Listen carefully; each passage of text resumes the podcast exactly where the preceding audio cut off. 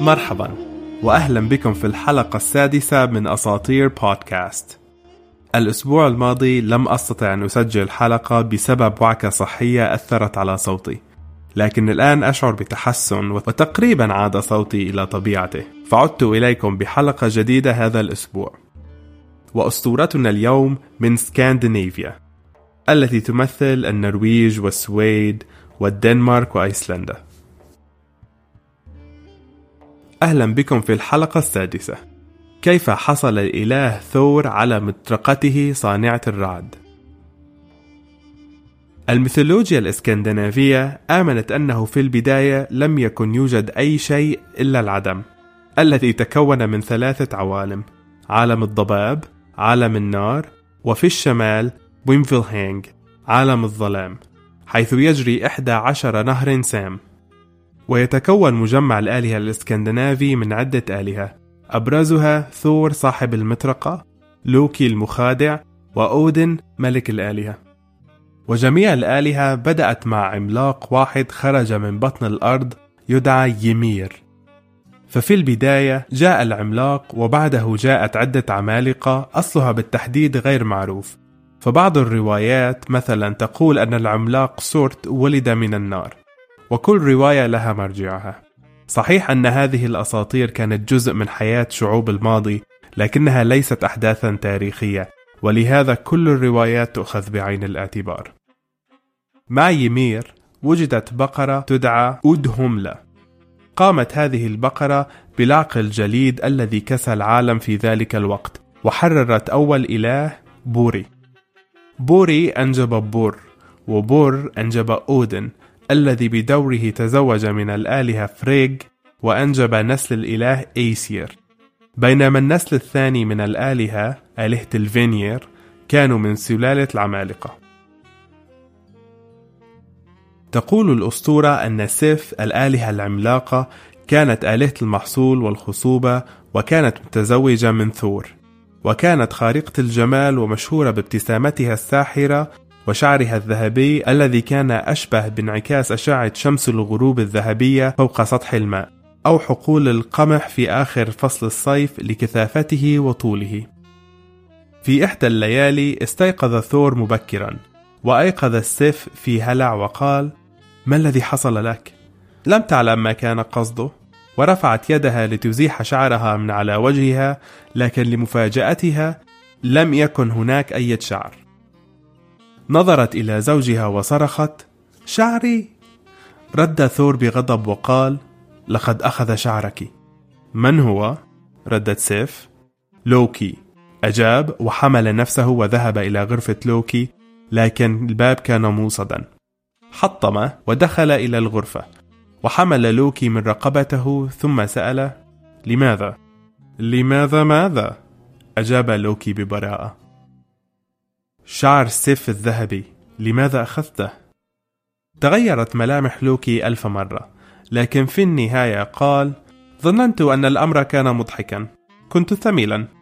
وبصوت مجلجل قال إله الرعد سيظن الجميع على أنها عوقبت على شيء لم تفعل عليك أن تعيده لها؟ رد لوكي وابتسامة بريئة على وجهه لا أستطيع. لا يمكن استخدام نفس الشعر بعد قلعه من الجذور. تحت تهديد ثور بكسر عظام لوكي جمعاء يوميا وافق لوكي خائفا وقال لثور أنه سيحضر لها شعرا جديدا من عند الأقزام. فهم ماهرين وبإمكانهم صناعة كل شيء. وافق ثور آملا أن يكون لوكي صادقا ثم تركه. وما إن نزل الأرض إلا وهرب خارج الغرفة آخذا معه حذاءه السحري ليساعده على السفر في السماء إلى سفارتسلفهايم مقر سكن الأقزام.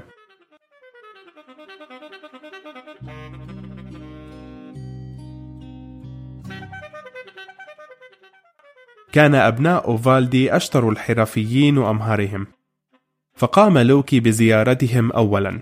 دخل على مشغلهم وبعد التحية قال أحدهم أخبرني أن بروك وإيتري هم أمهر الحرفيين في التاريخ.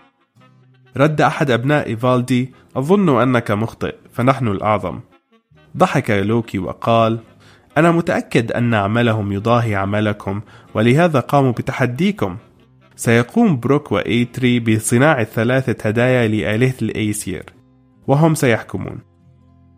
أحد الهدايا يجب أن يكون شعر ذهبي ينمو ويعيش مثل الشعر العادي. أجاب أحد الأقزام بإمكاننا أن نفعل هذا؟ نجح الجزء الأول من خطة لوكي الماكر وخرج مبتهجا إلى عند بروك وإيتري.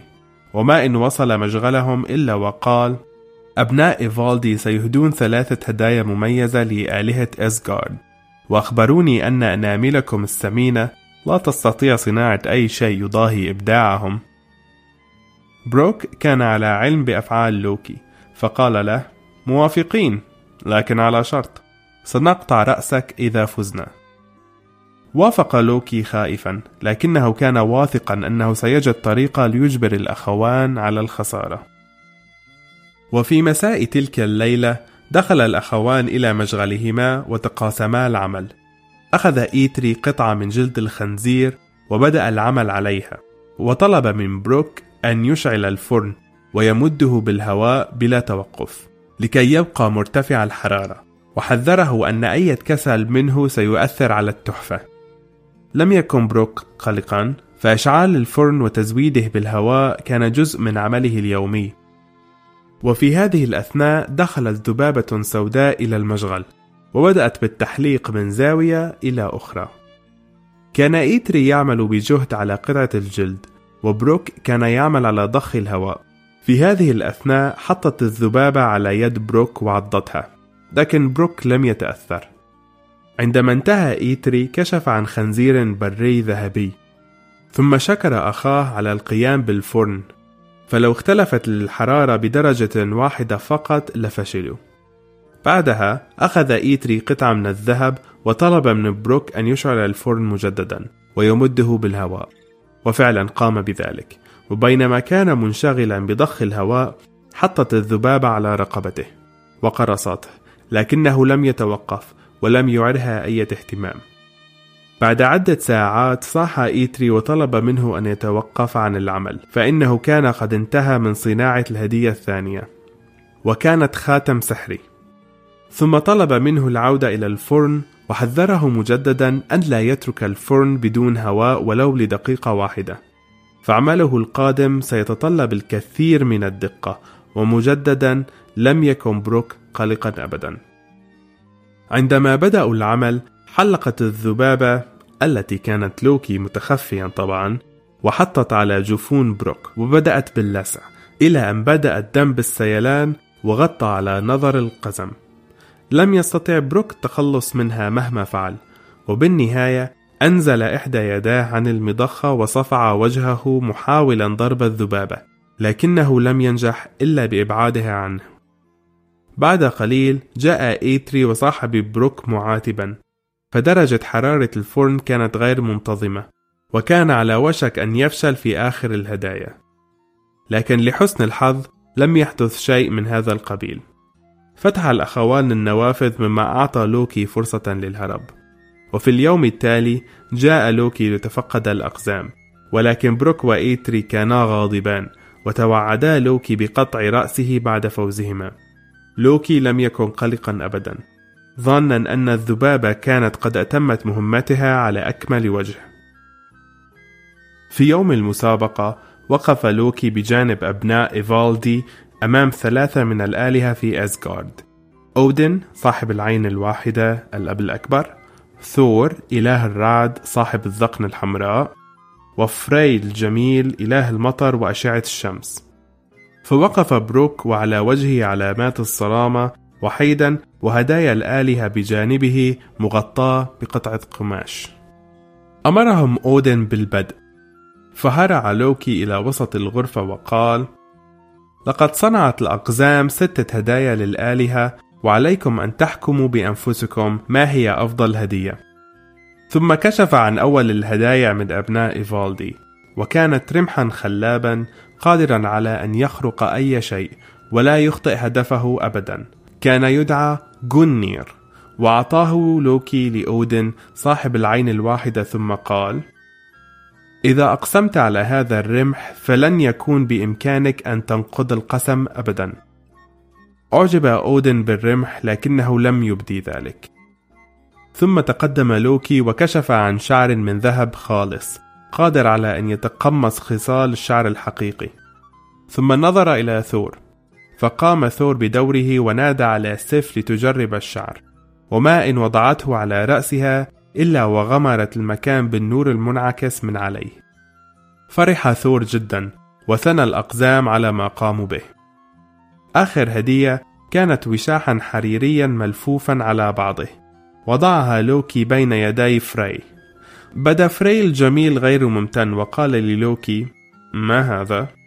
أجاب لوكي هذه أكبر سفينة صنعت حتى اليوم وتدعى سكيت بادنير. حيثما حلت ستمتلك رياحا جيدة. ومتى ما أردت بإمكانك أن تطويها داخل هذا الوشاح. وفجأة ظهر الامتنان على وجه فري. الآن حان الدور على بروك وكان على وجهه ابتسامة خبيثة. تعجب لوكي من شكله حيث أنه كان على ثقة أنه سيخسر خصوصا بعد عرض الهدايا الثلاثة الأولى. سحب بروك القماشة من على هداياه ورماها على الأرض. ثم أخذ خاتما ذهبيا ووضعه أمام أودن وقال هذا الخاتم يدعى الدروبنير أو المنقط وأسميناه بذلك لأنه مسحور. عند الليلة التاسعة من كل شهر سينشطر إلى ثمان خواتم متماثلة بالحجم والجمال. أخذه أودن ولبسه على ساعده حيث أن الخاتم كان خاتما للساعد وليس خاتما للإصبع. أودن أعجب بالخاتم لكنه لم يظهر ذلك. ثم مشى بروك إلى عند فري وأعطاه الخنزير البري الذهبي وقال هذا جولم بورستي هذا الخنزير الذي سيجر عربتك في السماء وعلى الماء ليل نهار بدون تعب أو كلل. سيضيء أظلم الليالي بلونه الذهبي أينما كان. فرح فري بالهدية ولكن لوكي لم يكن قلقا حتى الآن. فالسفينة العملاقة داخل الوشاح الصغير أهم وأروع من الخنزير الذهبي. وأخيرا جاء بروك بمطرقة ووضعها أمام ثور. نظر إليها ثور ثم أشار إلى يد المطرقة وقال إنها قصيرة للغاية. أجاب بروك أنه على علم بهذا وأنه كان هو السبب فهو الذي غير من حرارة الفرن عن غير قصد عندما كان أخاه يصنعها ثم قال لثور اسمها ميولنير أي صانعة الرعد. أولا لا يمكن لشيء أن يكسرها. ثانيا إذا رميتها وأردت أن تصيب شيئا فإنها لن تخطئ أبدا. ثالثا بإمكانك أن ترميها أينما شئت بكل قواك وستعود إليك دائما. ابتسم ثور ابتسامة عريضة ثم فكر بكل الأسلحة التي خسر على مدى السنين. وتابع القزم فقال بإمكانك أن تجعلها كبيرة جدا أو صغيرة جدا متى ما شئت. صفق ثور بفرحة ثم قال هذه أفضل هدية على الإطلاق. ثم قال أودن ستحمي إزغارد بهذه المطرقة؟ ستحمينا كلنا. طبعا إزغارد هي مدينة سكن الآلهة الإسكندنافية. بدأ لوكي بالقلق وذكر ثور بالشعر الذهبي ولكنه لم يعيره أي انتباه. قال أودن هذه الهدية أفضل من رمحي وخاتمي. ثم قال فري وأفضل من سفينتي وخنزيري على التأكيد. سينتصر ثور على أي عملاق باستخدامها. بعد كل هذه التعليقات التفت بروك إلى لوكي وعيناه ما زالت متورمتان من لسعات الذبابة وقال الآن سأحظى برأسك. هلم بنا. بدأ صوت لوكي بالارتجاف ورد قائلا ماذا عن بعض المال أو الكنوز بالمقابل؟ رد عليه نحن من يصنع الكنوز لوكي. أعطني رأسك الآن. سأعطيك إياه. إن استطعت أن تمسك بي أولا. وطار فوق رؤوسهم واختفى. نظر بروك إلى ثور وسأله إن كان بإمكانه أن يحضر لوكي. وثور هنا أراد أن يجرب المطرقة فوافق على الفور. بعد دقائق عاد ولوكي على كتفه. أخرج بروك سكينة واقترب من لوكي فما كان من لوكي إلا أن التفت إلى أودن وقال لقد وافقت أن أعطيهم رأسي ولكن لا شيء من رقبتي. إذا قطعوا رأسي فسيأخذون جزءا من رقبتي وهذا ليس بعدل. فكر أودن بما قال لوكي ثم خاطب بروك وقال له لا يحق لك أن تأخذ من رقبته شيء. بدأ الغضب على وجه بروك. خصوصا بعد أن بدأ لوكي بمديح نفسه وذكائه وجماله. مشى بروك إلى عند أودن وهمس شيئا في أذنه. ثم رد أودن أرى أن هذا هو شيء مناسب. ثم ذهب إلى عند لوكي وأخرج من حقيبته قطعة جلدية صغيرة ولفها حول فم لوكي. ثم حاول ثقب الجلد لكن السكين لم تكن قادرة على أن تؤذي لوكي. فعرف على الفور أن لوكي كان قد حمى نفسه عن طريق تعويذة سحرية تقيه من السكاكين. فأخرج إبرة وقام بخياطة فم لوكي تاركا إياه أبكم.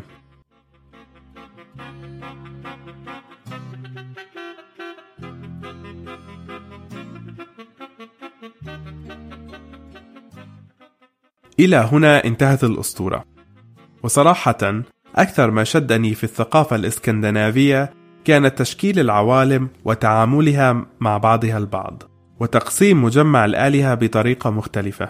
سأشرح المزيد عن هذه العوالم في حلقة قادمة لكن فكرة وجود تسع عوالم مختلفة كلها جزء من مكان أو شيء واحد يدعى إجدراسيل أو شجرة العالم العملاقة أثار فضولي خصوصا عندما تأخذ بعين الاعتبار مكان هذه العوالم المتخيلة والمنطقة الموجودة على أرض الواقع.